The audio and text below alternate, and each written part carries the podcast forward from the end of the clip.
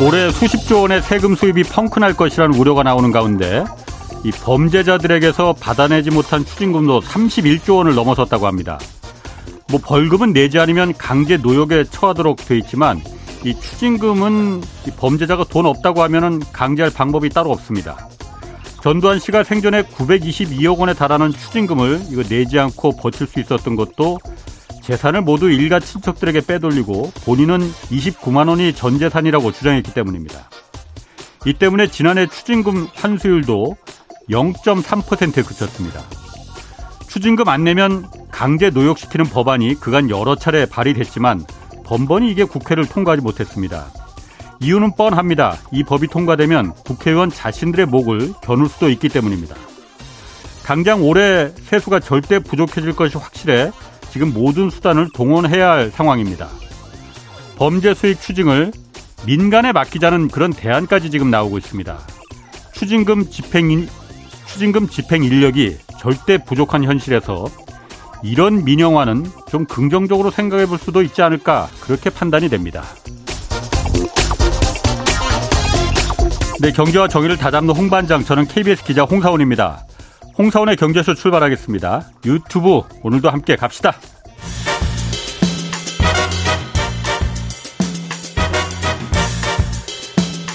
복잡한 세계 경제를 깔끔하게 정리해 드립니다. 쭉쭉 뻗어가야 할 한국 경제의 길을 제시해 드립니다. 경제 읽어주는 남자 김광석 교수의 경제 전망 보고서 지금 시작합니다. 네, 오는 25일 목요일 우리나라 기준금리 다시 결정됩니다. 현재 기준금리를 3.5% 어, 이거 그대로 유지시킬 것이라는 예측이 많은데 오늘 금리와 관련된 현안들 또 부동산 문제도 좀 자세히 살펴보겠습니다. 경제 읽어주는 남자 김광석 한양대 겸임 교수 나오셨습니다. 안녕하세요. 네, 안녕하세요. 일단 맞습니다. 금리부터 좀 들여다볼게요. 네네. 어, 목요일에 그 기준금리 결정되는데 네. 어떻게 결정될까요? 네, 뭐 많은 분들께서 예상하시다시피 아. 예, 동결의 무게를 두고 있습니다. 음. 예, 거의 거의 100%에 가까운 예. 예, 그런 거라고 볼 수 있고요. 예. 어쨌든 6월에 미국 FMC가 좀 걱정이 되실 텐데 음. 연준 위원들의 판단이 예. 근데 금통위 위원들 입장에서는 어쨌든 오늘도 예. 어 이제 제롬 파월 연준 의장이 예. 뭐 금리 인상이 추가적으로 없을 수도 음. 있다라는 음. 어, 상한을 좀 닫아두는 그런 스타일의 표현을 했기 때문에 예, 예. 어쨌든 추가적인 금리 격차가 또 벌어지면 네. 어, 추가적인 부담이 또 쌓일 수 있잖아요. 예. 물론 격차가 벌어진다고 해서 기계적으로 자금 유출이 일어나거나 음. 기계적으로 강달러가 나오는 건 아니라는 음, 것을 제가 예. 여러 차례 말씀드렸는데 예, 예. 실제 지금 역사상 최대 수준의 예. 자금 유입이 일어나고 있습니다. 한국으로 예, 예. 예, 그런 것을 생각해 보면 기계적으로 그런 건 아니지만 예. 어쨌든 어, 김, 금리 격차 자체가 좀 부담이 되는 건 확실합니다. 음. 그렇기 때문에 어, 미국이 어떻게 나설지가 좀 중요한데 음. 지금으로서는 좀 그런 부담도 없기 때문에 예. 아, 금리를 아, 동결하는 의사 결정을 내릴 거라고 음. 보고 있습니다. 그런데 지금 어, 그러니까 그냥 원칙적으로 한미가 한국과 미국 간의 그 금리 격차를 그, 그건 생각하지 말고 일단 그건 나중에 좀 들여다보더라도. 네네. 원칙적으로 지금 금리를 올렸던 이유가. 네. 그, 어쨌든 인플레이션이 되면서 물가가 굉장히 높아지니까. 맞아요. 그것 때문에 올린 거잖아요. 그렇습니다. 그러면 지금은 이제 금리를 더 이상 올리지 않아도 될 정도로 네. 물가가 잡혔다 이렇게 말할 수 있는 겁니까? 왜냐하면은 요즘 식당 가보면은 네. 어쨌든 우리 일반 국민들이 가장 느낄 수 있는 물가 인상이라는 게 식당 음식값이잖아요. 네. 요즘 계속 오르고 있거든요. 예, 맞습니다. 삼계탕 보면은 요즘 2만 원짜리도 없어요. 네. 그런데 지금 이게 물가는 그럼 잡았다고 생각되는 건가? 음. 이 정도 물가를 그럼 계속 감내해야 되는 건가 우리는? 네. 라는 생각이 들거든요. 아마 이 방송을 청취하시는 여러분들 입장에서는 네. 무슨 물가가 잡혔냐. 네. 물가는 여전히 높고. 맞습니다. 어, 갈수록 네. 이 가격 상승세가 예. 가혹하다. 음. 점심을 먹을 수가 없다. 예. 뭐 이런 표현 하시고 또 저소득층일수록 이 물가 상승분에 대한 충격이 더 큽니다. 클 수밖에 없습니다. 당연하죠. 그게 가장 대표적인 그 지표가 엥겔 계수고요. 그다음 또 덜 유명한 게 슈바베 계수인데 슈바베 계수는 예. 뭔가요? 엥겔 계수는 아. 우리 소비 지출액 중에서 식료품 소비가 얼마나 차지하나. 예. 이게 저소득층일수록 아. 높을 수밖에 없는 거예요. 예. 그리고 역시 개수는 주거 광열비입니다. 음. 주거비. 그러니까 예. 왜냐하면 식료품과 음. 주거비가 필수재적 소비 지출이잖아요. 예, 예. 그러니까 당연히 저소득층일수록 전기세 아. 인상이라든가 예. 또 가스요금 인상 예. 이런 공공요금 인상에 더 취약할 수밖에 없어요. 그렇지. 예. 왜냐하면 소비 지출액에서 음. 절대적으로 많은 전기세 부담을 하고 있기 때문에 예. 반대로 생각해 보면 뭐 고소득층의 경우에는 뭐 전기세 올랐어? 관심이 없어요. 올랐는지 관심도 없어요. 아주 관심이 없는 네. 거야 아니겠든 조금 불편한 정도죠. 아, 불편하다 어. 뭐 고소득층의 아. 정도에 따라 다르지만 예, 예. 역시 음. 전체 소비 지출액에서 전기세가 차지하는 비중이 음. 절대적으로 작기 때문에 예, 예, 그러나 저소득층일수록 그게 부담이 되는 거죠. 예. 아, 결과적으로 이렇게 물가가 오르고 또 점심값 오르고 뭐 공공요금 오르고 이런 것들은 더더군다나 저소득층 입장에서는 굉장히 크게 예. 가혹할 겁니다. 아.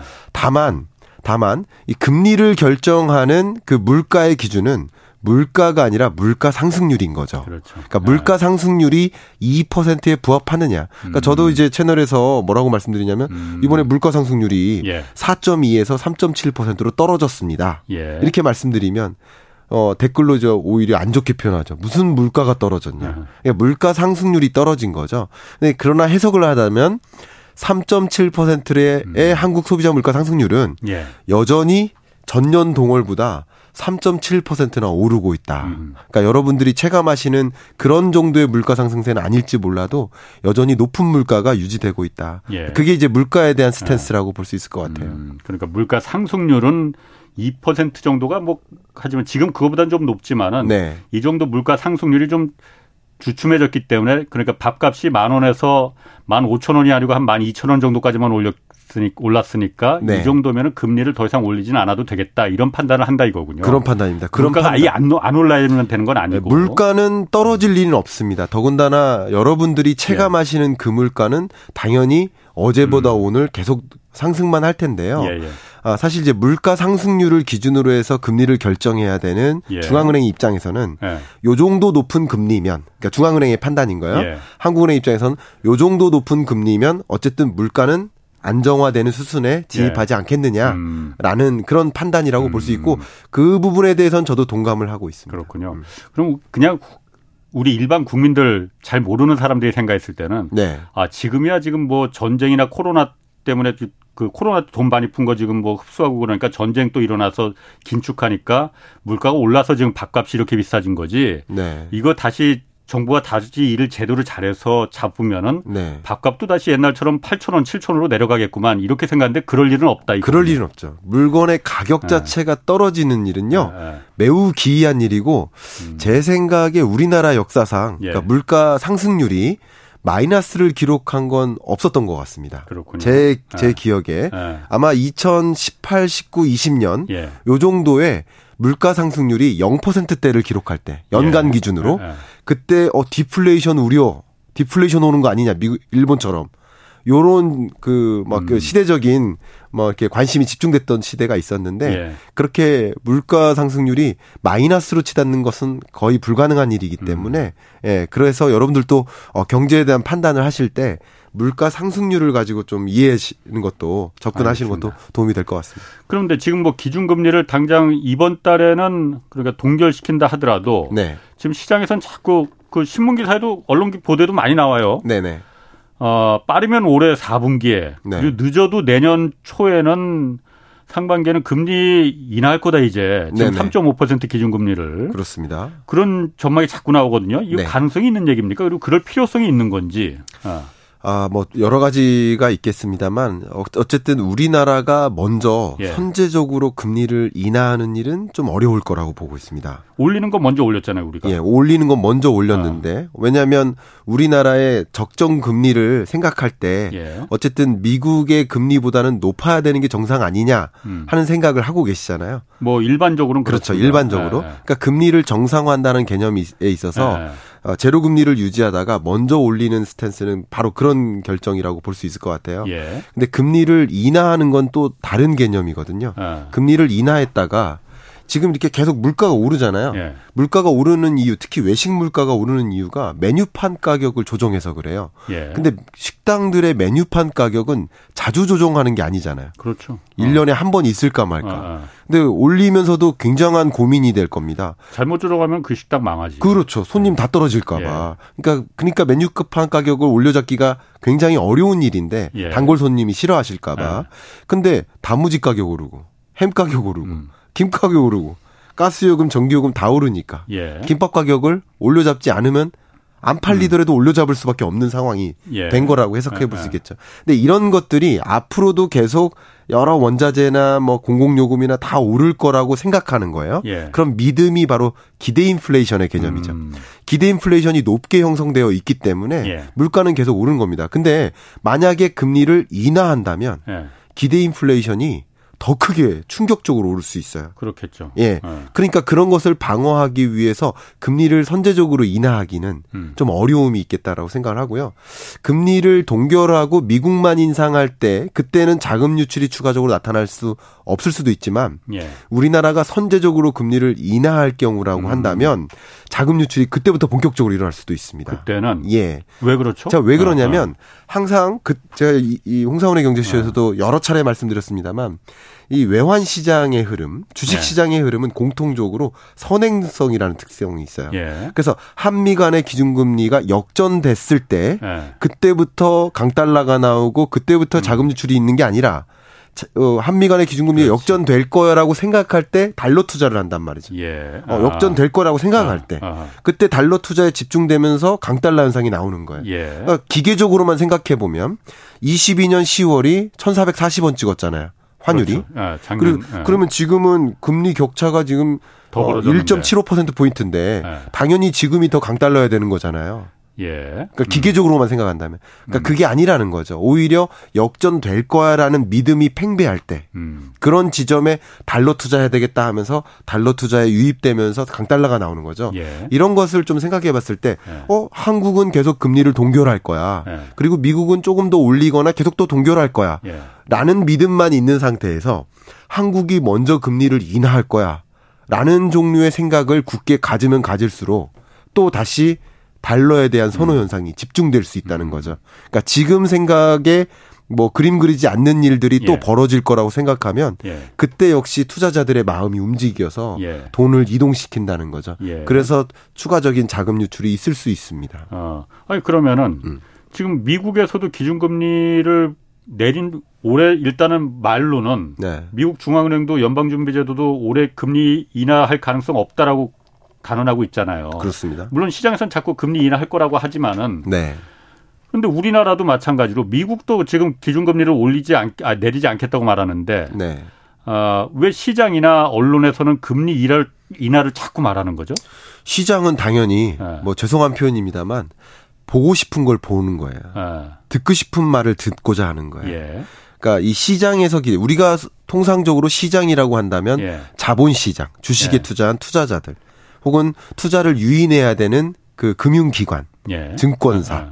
뭐, 뭐 그런 투자사, 예. 투자 전문은행, 예. 뭐 이런 side가 바로 시장이라고 볼 수 있는데 예. 어쨌든 높은 금리는 주식시장에 더 많은 돈을 유입시키는데 예. 어, 어려움을 줘 장애가 됩니다. 음. 어, 왜냐하면 높은 금리라고 해봐요. 예를 들어서 4% 어, 금리라고 해보겠습니다. 저축 금리가 예. 그러면 주식 투자했을 때 4%벌 수 있어요.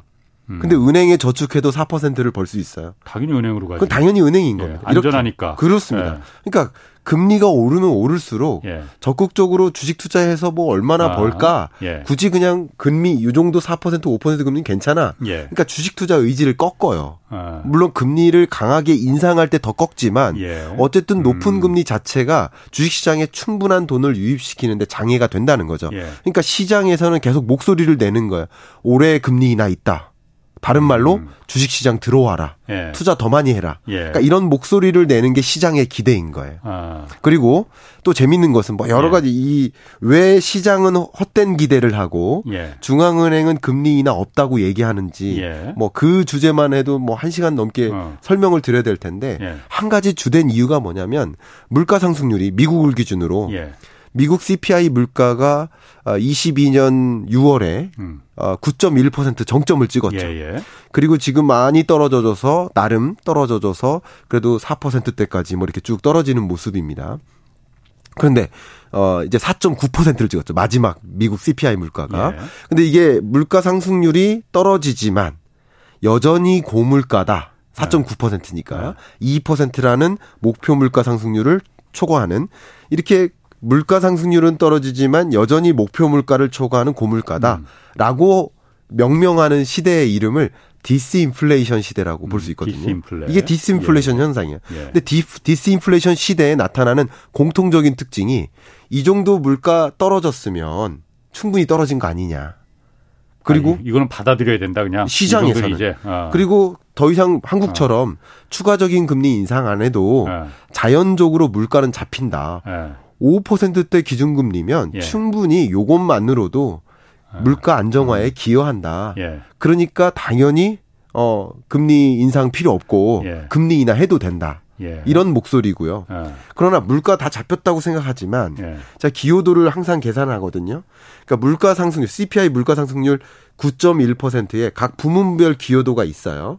그 기여도 중에 하나가 어. 식료품 물가의 기여도예요. 음. 그 다음 하나가 에너지 물가의 기여도입니다. 예. 이두 가지를 제외한 나머지 물가가 근원, 근원. 물가입니다. 예. 그건 안 떨어지고 있잖아요, 지금. 그렇습니다. 네. 그러니까 다시 말씀드리면 제가 조금 극단적으로 설명을 네. 드려볼게요. 식료품 물가는 중앙은행의 관심사가 아닙니다. 어. 농식품부의 관심사인 거예요. 아하. 예를 들어서 예. 우리 조류독감이 터져요. 예. 그럼 달걀 가격 치솟죠. 그렇죠. 누가 예. 지금 팔겠죠? 그러면 당연히 농식품부가 아, 아. 어떻게든 음. 달걀 해외에서 수입해가지고 예, 예. 달걀 가격 안정화에 노력을 하자. 한국은행이 팔 걷는 게 아니고. 아닙니다. 예. 그러니까 식료품 물가는 굳이 제가 극단적으로 아, 설명드리면 아. 한국은행의 관심사가 아니에요. 예. 에너지 물가는 우리나라로 치면 산업통상자원부의 어. 관심인 거예요. 예. 어, 미국으로 치면 에너지부의 관심인 음. 거 DOE라고 하죠. 예. 그러니까 중앙은행의 관심은 근원 물가입니다. 근원 물가를 어떻게 하면 잡을까요? 근원 물가는 기대 인플레이션을 자극해야 돼요. 음, 꺾어야 된다. 이거죠. 그렇습니다. 예. 특히 실질 임금을 네. 자극해야 돼요. 예. 그걸 꺾어야 돼요. 그러기 위해선 높은 금리가 필요하다. 음. 그러니까 중앙은행은 근원 물가에 대한 고심이고 예. 그리고 시장은 근원 물가가 아닌 실적치에 대한 고심인 거예요. 예. 그리고 실적치 물가 상승률로 봐도 4.9%까지 떨어졌지만 중앙은행 입장에서는 계속 똑같은 말 하죠. 2% 골, 음. 2%라는 목표 음. 물가에 부합할 때까지는 그 전에는 금리 인상이 어렵다. 계속 그런 얘기를 하는 거죠. 제가 여기서 좀 중요한 걸 말씀드리면 중앙은행의 담당자들을 혹은 네. 파월 의장이라고 한번 입장을 네. 바꿔놓으면 어 그래도 4.9% 떨어졌으니까 네. 어 그러면 목표 물가 2%에 부합하진 않지만 요 정도면 금리 인하 하자라고 예. 생각할까요? 중앙은행의 목적의 1번이 물가 안정인데 근원 물... 소비자 물가는 미국도 예. 지금 오히려 5.5%로 그 더 높잖아요. 맞습니다. 근원 물가 오히려 어, 더 높아졌어요. 그건 안 떨어지고 있어요, 지금. 안 떨어지고 있어요. 석유나 예. 곡물값만 떨어지고 있는 거지. 네. 그 석유값이 떨어지니까 당연히 그는 그 떨어지는 거고. 예. 우크라이나 전쟁도 이제 좀 좀 지지부진해졌으니까는 곡물 수출도 좀 되고 그러니까 그렇죠. 곡물값이 떨어지는 거고 그렇습니다. 그것 때문에 소비자 물가는 전체 떨어지지만은 그렇습니다. 진짜 미국 사람들이 진짜 한국 사람들이 피부로 느끼는 예. 실제 물건 그 물가 그건 안 떨어지고 있죠. 그건 안 떨어지고 있고 그렇습니다. 아. 물론 체감 물가는 예. 여러분들도 어떻게 체감하실지 모르지만 식당 아, 그게 그러니까 바로 식당도 체감 물가예요. 여러분들이 이제 예. 주유하실 때아 예. 주유비 아직도 비싸다. 예. 이렇게 체감하실 수 있는데 예. 그런데 2020년 지금 5월 달과 예. 2022년 5월 예. 그리고 23년 5월과 비교를 해보세요. 예. 그럼 국제 유가가 당시 100달러였는데 그렇죠. 지금 7, 80달러. 예. 그러면 물가 상승률 어떻게 될까요? 에너지 물가 상승률은 마이너스 상승률이에요. 그렇죠. 그러니까 이게 마이너스 기여를 하고 있습니다. 아하. 그 정도로 식료품 물가나 에너지 물가. 음. 왜냐하면 물가 상승률의 개념은 전년 동월과 비교하는 것이기 때문에 음. 당연히 지금 마이너스 등락률이에요. 기여도가 엄청나게 마이너스로 끌어내리고 있어요. 예. 그런 과정에도 여전히 4.9%나 높은 물가 상승률을 유지하고 있다. 그러니까 중앙은행 입장에서는 당연히 물가를 안정화시키는 모습을 충분히 보고 나서 아 물가 이 정도면 음.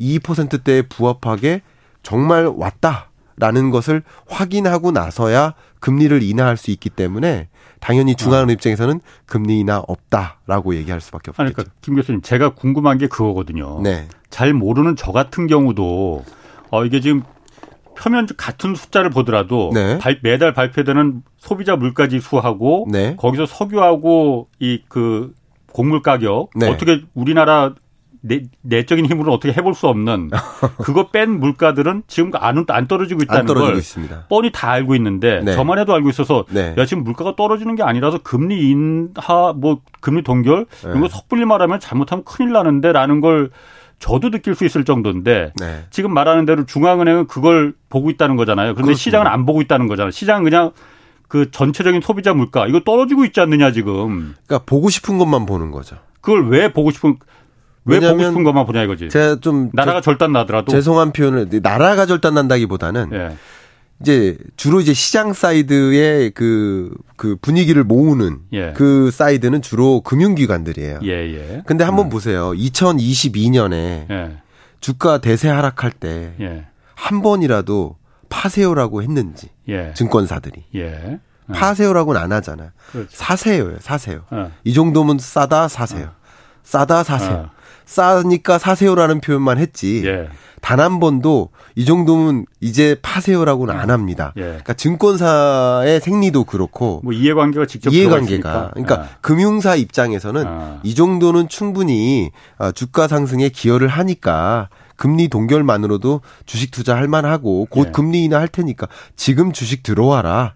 라는 표현의 예. 메시지라고 저는 생각을 하고 있습니다. 그러니까 그 이해 관계자 있는 자본시장에 직접적인 거기서 월급 받아 먹는 사람들은 그런 말을 하는 게는 전 당연하도 그럴 수 있다고 봐요. 네, 네. 언론은 그러면 안 되는 거잖아요. 언론은 그러면 안 되죠.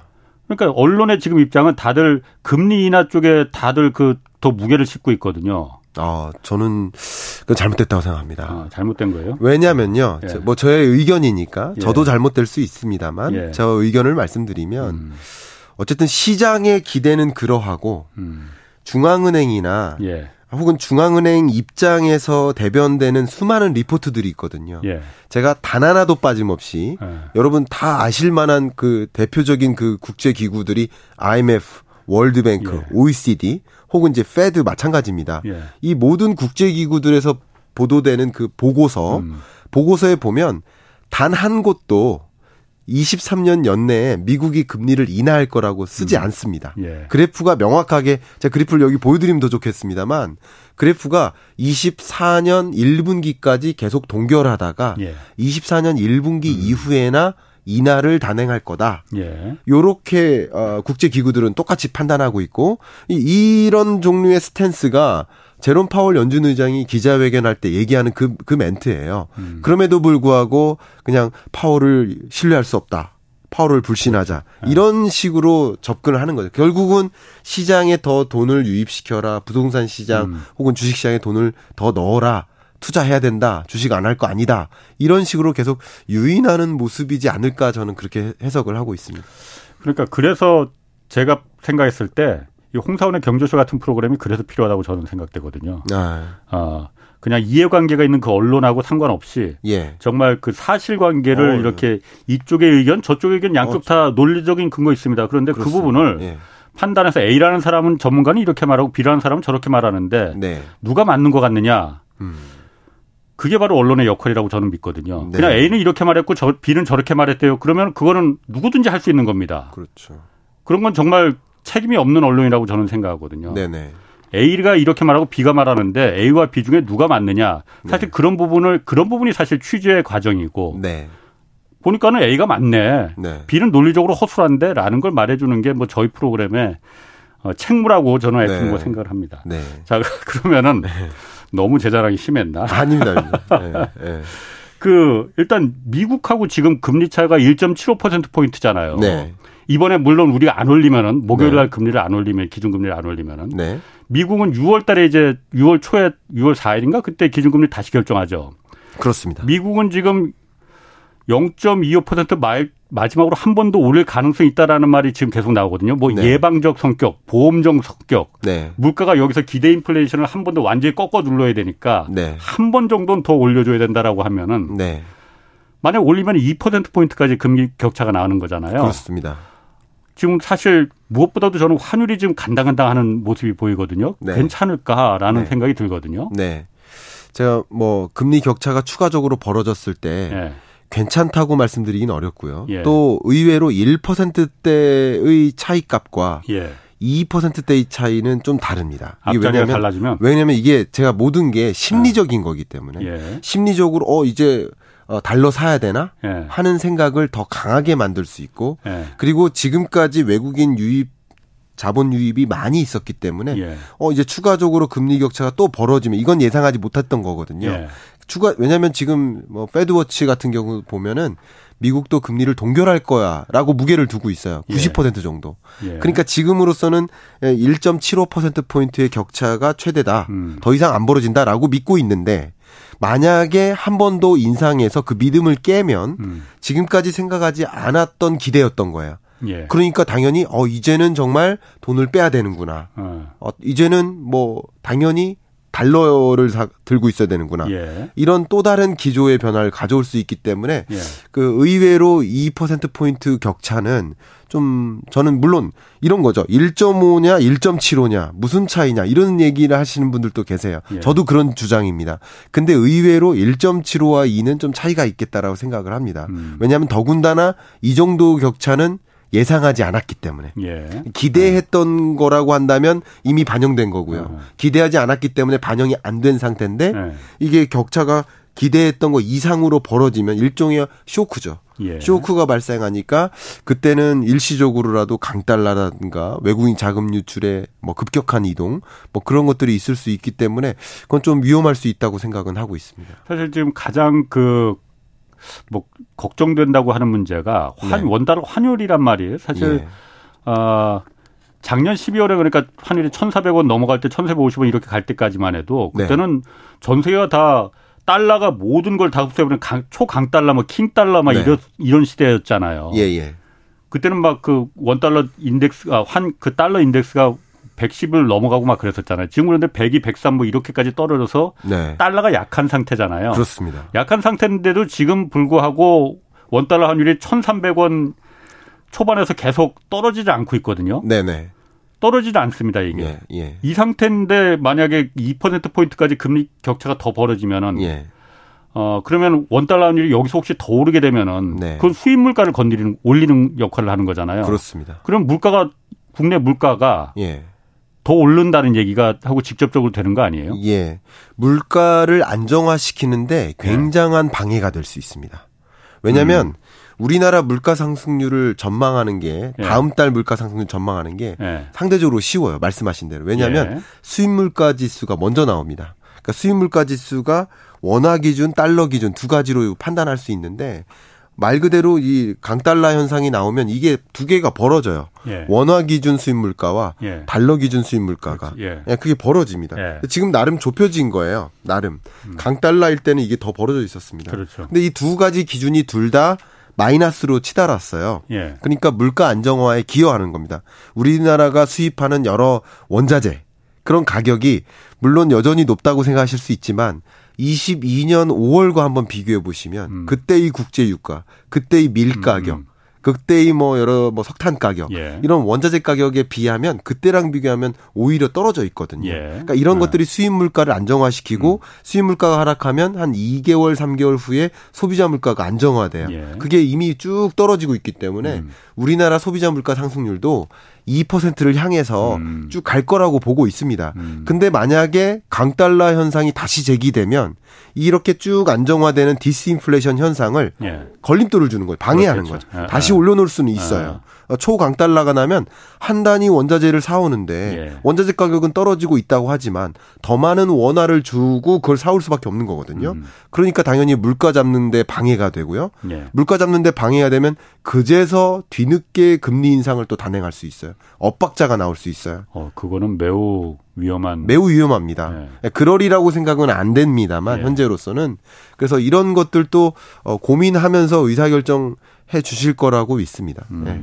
그러면은 지금 그 금리 인하를 만약 하면 아까 그 오늘 그 이 경제 뉴스에서도 네. 우리나라 지금 무역 5월 달 5월 들어서도 20일까지 무역 수출이 또 굉장히 줄어들었다고 하거든요. 네. 저약 적자 폭도 늘어나서 5월 20일까지 올해 전체 적자가 지금 300억 달러 가까이 된다고 하는데 그렇습니다. 성장률도 지금 뭐 자꾸 지금 낮춘다고 하, 낮춘다고 하잖아요. 예상 네, 성장률도. 예. 그럼 금리를 만약 인하시게 한다면은 네. 한국은행이 네. 성장률이나 이런 데는 좀 도움이 되는 겁니까 그러면은 그걸 위해서라도 좀 금리를 낮출 필요가 있는 건가 이걸 제가 좀 물어보는 네, 거거든요. 네, 그 일단 다른 걸 다 안 보고요. 아. 자금 유출이나 아. 물가나 이런 걸 일단 빼고. 일단 빼고 어. 그냥 경기만 본다면 네. 지금 어쨌든 우리 경제 주체들이 체감하고 있는 이 금리는 너무 높아요. 예. 체감하고 음. 계신. 그럼 기업 입장에서도 기업을 많이 만나니까 말씀드릴 예. 수 있는데 기업 입장에서 너무나 높은 금리 때문에 그냥 자금을 마련해서 예. 뭐 대출을 받아서 쉽게 말하면 음. 채권을 발행해서 음. 어 신규 사업 해볼까 예. 하는 고민을 아예 안 합니다. 음. 금리가 높으니까. 예. 그러니까 단적인 건 이거예요. 5%로 대출 받아서 5% 수익성을 위해서 도전할까? 그렇지 않거든요. 그러니까 금리가 낮아지기를 기대하고 있어요. 예. 그러니까 높은 금리 때문에 금리의 역습을 받는 과정인데 기업들의 투자가 위축되고 있는 거예요. 예. 위축되니까 당연히 일자리 창출도 안 돼요. 예. 신규 사업을 하고 또 다른 사업도 하고 그럴 때 신규 투자를 할 때 일자리가 생겨나는 거고 음. 그 일자리가 생겨날 때 더 좋은 일자리를 향해서 여러분들이 소위 이제 음. 취업 준비자들이 예. 취업을 하는 건데 아, 아. 그러니까 결국 기업들의 투자가 위축되고 고용이 위축돼 있다 보니까 경제가 선순환하지 못하는 거죠. 예. 결과적으로 이제 경기만 본다면 금리를 끌어내려서라도 음. 어쨌든 경기를 진작시켜야 된다. 이런 종류의 생각을 하고 있지 않을까 생각합니다. 음, 그런 면에서 네. 그러니까 다른 걸 다 떠나서 금리를 올려 금리를 낮춰 주면은 기업들이 투자가 좀 거기서 촉발될 수 있다. 그렇습니다. 아, 물론 그러니까 기업들이 투자를 하는 게꼭 네. 금리만 갖고서는 투자를 하는 건 물론 아니지만은 네. 그한 가지 그러니까 요인은 좀 될 수가 있다라는 어, 부분 굉장히 중요하죠. 네. 왜냐하면 그 심리 지수로도 보면 예. 소비자의 소비 심리 지수, 예. 기업들의 뭐 경기 실사 지수, 투자 심리입니다. 예. 두 가지 다 지금 계속 떨어지고만 있거든요. 음. 그100 밑에서 음. 이게 그러니까 결국은 기업들도 아, 좀 대외적으로 불확실성도 많고 예. 그죠? 미국 국가 부도라든가 예. 불확실성도 굉장히 많고 거기다가 예. 금리마저 높으니까 굳이 이참에 신규 사업 진출할 필요가 있나? 음. 괜히 해가지고 추가적인 마이너스를 볼 필요가 있나? 좀 아끼자 이런 의사결정을 내릴 가능성이 높은 거죠. 그렇군요. 네. 자 그럼 그 어쨌든 금리하고 또 밀접하게 연관되는 게 지금 부동산이거든요. 지금 한국 경제 지금 뇌관이 가계부처하고 여기에 연결되는 부동산이다라고 지금 계속들 경고를 하고 있기 때문에 네. 사실 그 경고 하도 많이 나와서 좀 내성이 좀 어느 정도 생긴 것도 같긴 해요. 그런데 네. 네. 어, 기준금리는 아직 내린 거 아니잖아요. 그렇습니다. 계속 동결 3.5% 동결이잖아요. 그렇습니다. 근데 사실 지금 시중 은행들 그 일반 시장 금리는 네. 기준금리보다도 더 내려갔거든요. 그럼요. 뭐 주택담보대출 3%대도 요즘 네. 은행들 나와요. 나옵니다. 그런 상품들. 네. 그럼 이런 부분들이 부동산 그 뭐라고 그럴까 매수 심리? 네. 어 대출 주택담보 대출도 그렇게 이제 부담스럽지 않은데 이참에 한번 그러면은 네. 어 해볼까 뛰어들어 볼까 이 심리를 좀 자극할 수 있는 거 아니냐 실제로 거래량도 요즘 좀 늘었다고 하는데 어떻습니까 그런 부분은? 예 맞습니다. 지금 어, 주택 매수 심리가 상당 부분 네. 올라오고 있습니다. 예. 아직 그 뭐 주택 가격 전망 CSI라는 지표를 통해서 이걸 확인할 수 있는데요. 예. 그 심리 정도가 22년 10월이 바닥이었고요. 예. 그리고 좀 올라오고는 있습니다만 아직 100 밑에 있는 거예요. 예. 그러니까 심리가 좀 아직 얼어붙 있긴 있지만 아. 더 강하게 얼어붙진 않고 예. 좀 이제 해도 되나 하는 심리인 거야. 예. 이것은 이 심리는 전국 평균 수준이니까 예. 지역마다 다른 거예요. 아. 그리고 예. 어떤 주체들은 이미 들어와야 되겠다라고 예. 생각하시는 분들도 계세요. 예. 심리가 이렇게 어 100을 향해 올라오는 과정, 이런 과정은 말씀하신 대로 주택담보대출 금리의 정점이 22년 10월이었거든요. 예. 그 아. 이후에 주택담보대출 금리가 평균적으로 떨어지고 있거든요. 그러니까 시중금리가 음. 먼저 떨어지는 거예요. 예. 예. 예. 결국 어, 주택담보대출 금리가 정점 찍고 떨어져 예. 주는구나. 예. 그럼 앞으로 더 떨어질 수도 있겠구나. 차라리 변동금리로 이참에 대출 받아가지고 집 살 사람 집 사자 하는 생각을 한 가지 하고요. 거기에 같이 맞물리는 게 규제 완화죠. 더군다나 지방의 투자자들도 어, 서울 같은 경우 투자하고 싶었는데 규제를 완화해 주니 이제 살 수 있겠구나 하면서 매수 심리가 반등해요. 이런 것들이 그러니까 심리가 말 그대로 100 이상으로 사자라는 그런 기조까지는 아니지만 예. 이제 사도 되지 않겠나 하는 정도로 음. 예를 들어 100이라고 한다면 100까지는 안 왔어도 한 95까지는 온 거예요. 80에서. 음. 그러니까 그런 정도로 오고 있고요. 그런 것들이 여실히 반영되는 것이 또 미분양 주택 건수인데요. 예. 미분양 주택 건수도 22년 10월 11월이 정점입니다. 네. 7만 네. 5천 호. 근데 이 값도 지난달 발표할 때 7만 2천 호로 살짝 내려왔죠. 예. 이런 것들도 어, 공급량을 갑자기 바꿀 수는 없는데 매수세가 얼마나 강하냐 아니냐에 아. 따라서 미분양 주택이 더 늘어날 수도 있고 아닐 수도 있는데 예. 지금으로서는 어쨌든 정점 찍고 떨어지는 모습이고 예. 그게 이번 달 말에 어, 미분양 주택 건수가 발표됩니다만 예. 어, 말일 날 발표돼요 매월 음. 30일 음. 31일쯤에 음. 국토교통부에서 보도 자료를 냅니다. 예. 그때 만약에 7만 2천 호에서 음. 6만 호대로 떨어진다. 음. 그러면 그런 지표들을 보고 매수 심리가 더 발동할 거예요. 음. 아, 미분양 주택이 이제 정점 찍고 확실히 예. 해소되는구나. 예. 그러면 이제 매수 심리가 더 살아나고 예. 이런 것들이 어 제가 23년 연내 가격이 좀 하락하는 기조가 계속 될 것이고 그리고 금리에 따라 좀 달라질 것이지만 그래도 23년 연내는 좀 하락세가 유지될 것이다라고 말씀드렸는데 예. 지금 매매 가격 등락률로 정리를 해 본다면 예. 저점이 마이너스 0.48%예요. 저점이. 그게 무슨 말이에요? 자, 예. 지난주 예. 대비 전국 주택 가격, 예. 아파트입니다. 지난주 대비 전국 평균 아파트 매매 가격이 예. 얼마나 떨어졌나. 음, 예. 이걸 알려주는 지표가 아, 예. 저점이 마이너스 0.48%였어요. 예. 굳이 따지면 음. 마이너스 0.5%인 거예요. 음. 어, 지난주보다 0.5%씩이나 떨어지고 예, 있었던 거예요. 예. 그게 저점입니다. 예. 그러다가 지금 마이너스 0.12%까지 아, 올라왔어요. 마이너스긴 마이너스만 많이 올라갔다 이거죠. 네. 저점이 줄어들었다. 그래서 예. 제가 여러분들이 이제 그 예. 말씀을 듣고 오해하시는 분들이 계셔서 예. 설명드린다면 아직 바닥 아닙니다. 예. 전국 평균 매매 가격을 기준으로 음. 했을 때 뭐 일부 지역은 이미 플러스로 반등한 지역도 있어요. 예, 있어요. 예. 그러나 어쨌든 전국 가격으로 아. 우리가 얘기를 하니까 거시 지표상에서는 어쨌든 플러스로 반등한 건 아닙니다. 아니지만 그러니까 다시 말해서 다음 주면 더 떨어지고 그 다음 주면 더 떨어진다는 얘기예요. 더 떨어지고 있다는 얘기. 얘기예요. 계속 예. 마이너스의 증, 아. 증가율이 마이너스니까. 음. 그러면 이게 바닥이라고 할 만한 지점은 어딜까요? 0을 통과하는 지점이겠죠. 음, 이, 이 지수가 예. 0을 통과하지 않고 있기 때문에 여전히 더 낮은 바닥을 향해 가고 있는 모습이에요. 예. 그런데 이 추세선을 좀 그려보니까 제가 보기에 23년 어, 하반기 끝자락 예. 4, 4분기 정도면 아. 전국 가격으로는 플러스로 갈 것으로 보고 있습니다. 그리고 전국 가격이지만 이 중에 일부는 서울이고 음. 일부는 뭐 비수도권 이렇게 구분할 수 있겠는데 예.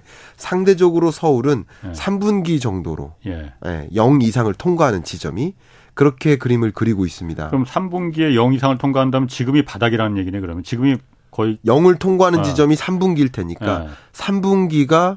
말 그대로 바닥인 거죠. 어. 0을 통과하기 직전. 어. 그러니까 어, 굳이 이제 제가 매수 의견에 어. 대해서 물어보신다면 예. 왜냐하면 집을 사는 게 오늘 어. 산다고 오늘 당장 거래되는 게 아니잖아요. 예, 예. 그러면 만약에 내 집 마련에 음. 대한 음. 그림을 그리시는 분이시라고 한다면 서울 경기 같은 경우는 음. 지금부터 알아보시는 게 맞겠다고 생각을 음. 갖고 있습니다. 그래요? 전국 가격이 아니라 예. 서울의 경우 전국은 아. 이제 3분기쯤에 알아보시는 게 맞겠고요. 음. 전국 기준으로 본다면 예. 지방은 상대적으로 좀 더 늦겠죠. 예. 4분기 끝자락이나 음. 23년에 들어서야 플러스로 반등할 여지가 있겠다. 음. 지금으로서는 그렇게 판단하고 있습니다. 그러니까 김 교수님 판단에는 그러니까 지금 여러 가지 지표를 봤을 때 네. 어, 집값이 이제 거의 바닥에 근접해 있어서 3분기 네. 서울 같은 경우 3분기 경우에는 네. 바닥을 찍으니 그 다음 통으로는 다시 올라간다는 얘기잖아요, 계속. 네. 그런데 네. 사실 집값이라는 게 네.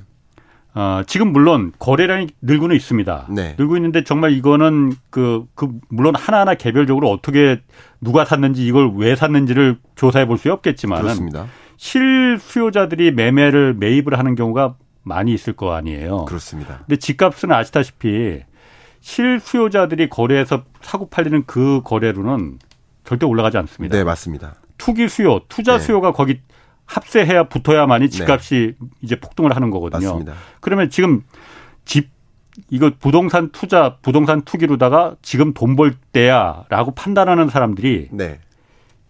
있습니까? 예, 있습니다. 지금이 그 시기예요, 예, 그러면. 지금이 그 시기. 왜? 그러니까 왜냐하면 예. 뭐 한 가지 생각은 이제 예. 심리적으로 예. 왜냐하면 앞으로 주택 가격이 어떨까에 음. 대한 그 질문을 스스로 던지고 예. 어, 이제 앞으로 오를 거야라고 판단하는 사람들이 사는 거 아니겠습니까? 예. 특히 음. 투자자들이라고 한다면 그렇죠. 예. 금리는 떨어지니까 음. 살수 있겠고 그리고 이 정도면 많이 조정됐어라고 판단하는 거예요. 그래서 가격에 또 지금은 제가 전국 예. 가격 이 예. 거시지표로 말씀드렸는데 실거래가로 보면 예. 이렇습니다. 실거래가의 흐름이 예. 보통 우리가 집 사러 갑니다. 만약에 예. 예. 내집 마련해야 되는데 그 아파트를 딱 보다가 같은 똑같은 물건인데 하나는 5억에 나왔어요. 하나는 8억에 나왔고 그 다음 하나는 10억에 나왔습니다. 만약에 그럼 무엇을 사시겠습니까? 같은 아파트라고 한다면 당연히 제일 싼 거 사는 거죠. 아, 그거 당연한 그, 그러니까요. 그 5억짜리 사는 거죠. 예. 그게 어. 뭘까요? 어, 당황했어 지금 나 조금 전. 그러니까 당연한 걸 질문 드린 예. 겁니다. 예. 당연한 거. 어. 그러니까 5억짜리를 산다. 이게 5억짜리는 왜 예. 그렇게 싸게 나왔을까? 금매예요, 금매. 아하. 예. 특히 어, 세입자가 안 나타나고 예. 세입자가 오더라도 전세 가격을 낮춰 잡아야만 하고 아, 아, 예. 근데 그 차액을 내가 부담할 수 없고 예. 그러니까 그런 사람들이 금매를 내놓는 거예요. 예. 어. 금매가 먼저 해소되는 거예요. 예. 근데 금매 5억짜리가 해소되면 예. 그다음 뭐가 해소될까요? 8억짜리가 어. 해소되겠죠. 어. 그러니까 실거래가가 올라오고 있는 현상이 바로 이런 겁니다. 아니 그러니까 금매물이 해소되는 거죠. 어. 그러니까 금매가 해소되는 게 네. 그게 바로 실수요자들이거든요. 네. 그 다음부터는 이제 그 투자나 투기 수요가 이제 기다리는 거고 네. 그 8억짜리 10억짜리까지도 그 예. 수요가 매매 수요가 계속 되, 겠느냐 아. 이걸 제가 그 어, 질문하는 거거든요. 아니요, 저는 아. 지금 이제 특히 서울시의 아. 그 주택 시장의 흐름을 보면 예. 어, 규제를 전폭적으로 완화해 줬지 않습니까? 다 풀었죠, 뭐. 예, 결국 예. 실거주자가 예. 살수 있도록 분양받을 수 있도록 한게 예, 예. 아니라 지방에 있는 음. 비거주자도 그렇죠. 살수 있게 준 거잖아요. 그러면 그러면서 분양이 막 일어났잖아요, 서울에. 그럼 이거 이런 현상만 놓고 봤을 때 네. 만약에 예, 이런 현상 속에서 실거주자가 거래했다고만 판단할 수 있을까요? 음, 그러니까 저는 아니라고 생각합니다. 이미 집을 갖고 있는 사람도 투자 목적으로 투자 목적으로 지금 산 사람들도 많이 있을 거라 이거죠. 그렇습니다. 아, 그게 음. 더 많다고 생각을 합니다. 그게 투자 목적으로. 왜냐하면 아. 투자자들 네. 혹은 투기자들 네. 혹은 뭐 갭 투자자들 아. 뭐 같은 표현일 수도 있겠습니다만 그런 투자자들 입장에서는 오히려 내 집 마련에 대한 판단을 하시는 분보다 조금 더 적극적이에요. 음. 조금 더 먼저 앞서갑니다. 예. 예 원래 음. 투자자의 성향이 그래요. 예, 예. 예. 그리고 금리의 향방이나 이런 걸 더 면밀히 주시하고요. 예. 어, 어쩌면 극단적으로 얘기하면 그게 일입니다. 아, 아. 그렇기 때문에 더 먼저 움직이는 경향이 있어요. 예. 그래서 이 급매물이 해소되는 것들은 네. 오히려 내 집 마련 수요가 자극된 게 아니라 음, 음. 투자자들의 수요가 자극된 거라고 볼 수 있고 예. 거기에 맞물리게 도와준 게 이 주택 정책인 거죠. 예. 규제를 극단적으로 음. 완화해 줘서 예. 결국 매수 수요를 끌어올렸잖아요. 그러면 이 매수 수요는 규제 완화 덕분이라고 또 생각해 본다면 음. 당연히 투자자 투기 수요가 많이 진입한 거라고 판단할 수 있다고 생각합니다. 음. 그럼 지금 사실 어 투자 부동산에 대한 투자라는 거는 네. 전통적으로 네. 우리나라에서 그냥 원래 돈이 많은 사람들도 있겠지만은 네. 그 사람보다도 이 투자 수요로다가 집값을 끌어올리는 주체는 이제 갭 투자가 굉장히 일반적인 방법이었잖아요. 네네. 네. 근데 전 아시다시피 전세가는 지금 다시 반등의 기미는 안 보이잖아요. 네. 전세가는 계속 떨어지고 있잖아요. 예. 이러면 갭 투자가 가능하지 않은 얘기인데 갭 투자 안 하고 그럼 순전히 내 돈으로다가 그야말로 그 부동산을 집을 두 채 세 채 더 사야 된다는 얘기인데 음. 갭 투자가 말고 네. 그런 사람들이 그렇게 많을까요? 제가 그 부분 한번 말씀드리겠습니다. 어. 지금 이 모든 현상들이 부동산 시장의 장기적인 트렌드가 예. 탈동조화인데요. 음. 서울과 지방이 극명하게 달라집니다. 예. 근데 또한 예. 가지 재밌는 현상은 예. 서울 안에서도 예. 빌라와 같은 다주택이냐 아니면 아파트냐 예. 이 극명하게 갈립니다. 음, 이게 예. 왜 그러냐면 이 고금리 시대에 예. 세입자들이 월세 선호 현상이 집중되는 영역이 주로 예, 앞에 말씀드렸던 아파트가 음, 아니라 빌라. 빌라예요. 빌라. 예, 예. 왜냐하면 깡통 전세 문제 아. 이런 것들도 걱정을 하기 때문에 전세 사기 요즘 뭐 워낙 전세 사기도 그렇고 예. 예. 그런 지역들이 더 월세 예. 선현상이 강하기 때문에 예. 지금 전세 가격 등락률도 아까 매매 아. 가격 등락률 말씀드렸습니다만 아. 전세 가격 등락률도 마이너스 0.1%에 근접하게 올라왔습니다. 예. 근데 이 값에는 다주택 아까 빌라를 포함한 다주택과 이 아파트 전세 가격이 함께 음. 믹스된 값인데 예. 이 아파트 매매 아파트 전세 가격 등락률로 어, 환산을 해보면 이미 플러스로 전환됐습니다. 음. 이게 이미 돌아왔어요. 예. 올라가고 아. 있어요. 왜냐하면 역전세의 난이 해소되고 있어요. 예. 왜냐하면 금리가 시중금리는 어쨌든 이미 정점 찍고 떨어지고 있기 때문에 이 금리랑 음. 이 월세 선호 현상이 정확히 맞물려요. 예. 그래서 음. 월세 선호 현상이 맞물리기 때문에 이미 아파트의 경우에는 월세 선호 현상보다는 그냥 전세 선호 현상이 다시 조금 돌아오는 음. 느낌입니다. 음. 이런 과정이기 때문에 투자자 입장에서 예. 어 전세 끼고 사는 게큰 음. 부담이 생각보다 덜 되는 거죠. 음. 다만 앞에 말씀드렸던 그 빌라나 다세대 예. 주택 같은 경우는 다른 흐름이 지금 전개되고 음. 있습니다만 음. 아파트의 경우는 그렇게 전개되고 있다고 볼 수 있겠습니다. 그렇군요. 그러면은 아까 미분양 물량도 이제 7만 2천 호에서 이번 달에 이번 달에 그 발표되나 보죠? 이제 예, 매월 말일 날 네. 발표되고요. 그 보면은 이제 미분양이 어떻게 되는지 그 추세도 중요할 것 같은데. 그렇습니다. 아까 그 4시에 경제 뉴스에서 잠깐 말했지만 오늘 그 금감원에서 어, 부동산 PF 금융회사들 자산 건전성 이거 잠재 리스크 대비 철저하게 하겠다. 철저하게 하겠다는 건 위험할 것 같으니까 지금 철저하게 하겠다는 거잖아요. 그렇습니다. 그럼 부동산 PF나 뭐 이런 거에 대해서 걱정은 안 해도 되는 거예요, 그러면은? 다시 부동산 경기가 이렇게 다시 반, 반등하기 시작한다고 하면 그럼 그거 걱정 안 해도 될 것 같은데. 제가 그 네. 너무 좋은 질문 주셔서. 아, 그래요? 예. 너무나 안타까운 거 네. 하나가 이제 왜냐하면 예. 저는 데이터를 분석하는 사람으로서 안타까운 게 예. 그런 미분양 주택 통계 말고요. 예. 부동산 PF 대출 규모나 어. 연체율이나 예. 이런 통계를 실시간으로 우리는 봐야 되는데 예, 이게 재밌게도 분기별 데이터고요. 어. 또 우리가 마지막으로 접한 부동산 PF 대출 잔액 예, 예. 그리고 연체율 이런 예. 모든 통계가 22년 예. 3분기입니다. 지금 우리가 작년? 예 우리가 여러분 매달 나오지 않아요 연체율?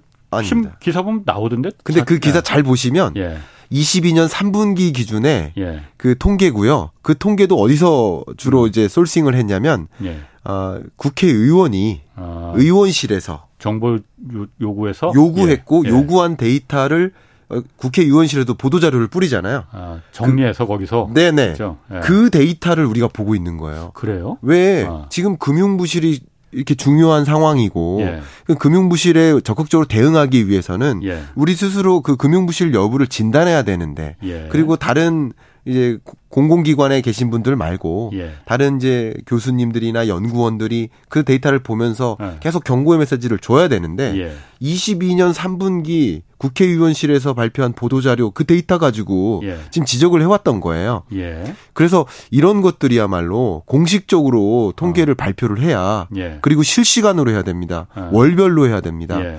그런 데이터가 지금 더군다나 금융부실이 중요한 과제인데 예. 그게 좀 늦춰지고 있다는 게 너무 안타깝다 이 말씀 드리고 싶고요. 음. 지금 금융부실 상황을 진단하는 그 통계들이 예. 어쨌든 지금 금감원 뭐 이런 것들도 어. 물론 이제 몇몇 데이터는 뭐 최근 데이터가 있을 수 있겠습니다만 22년 끝자락 데이터입니다. 그럼 금감원이나 금융위원회도 그러면 옛날 작년 3분기 데이터를 갖고 지금 하고 있다는 거예요? 설마 그럴 리 음. 있겠나? 그럴 리가 있습니다. 제가 네. 한국은행에서도 아, 연체율이 뭐 예. 은행들은 얼마고 증권사들은 예. 연체율이 얼마고 이런 게 다 그건 월별 데이터인데 그건 예, 예. 그건 월별 데이터입니다. 아. 그건 월별 데이터고요. 아. 부동산 PF를 말씀드린 거예요. 아, 그래 브릿지론이나 PF가 지금 얼마나가 얼마가 그렇습니다. 지금 그 그것만 따로 추계를 한 예. 그런 데이터는 예. 결국 국회의원이 받아낸 데이터인 거예요. 공공기관에게 요구해서. 그 공공기관이 금융, 금융위원회나 금융감독원일 거 아니에요. 그렇습니다. 거기 거, 요구한 데이터예요. 그러니까 거기서 요구해서 국회의원이 그걸 다시 정리해서 발표하는 거로 하면 금융위원회나 네. 금감독원도 당연히 그걸 갖고 있다는 거 아니에요. 그럼 그러니까요. 제가 그 부분 말씀드리면 예.